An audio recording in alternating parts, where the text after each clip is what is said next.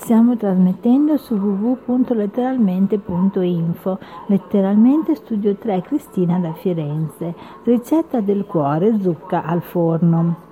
800 g di zucca, olio extravergine d'oliva, un rametto di rosmarino, due spicchi d'aglio, un cucchiaio di showy, sale, alcune foglie di insalata. Lavate la zucca senza sbucciarla, eliminate i semi e quindi tagliatela a fette di circa 2 cm di spessore.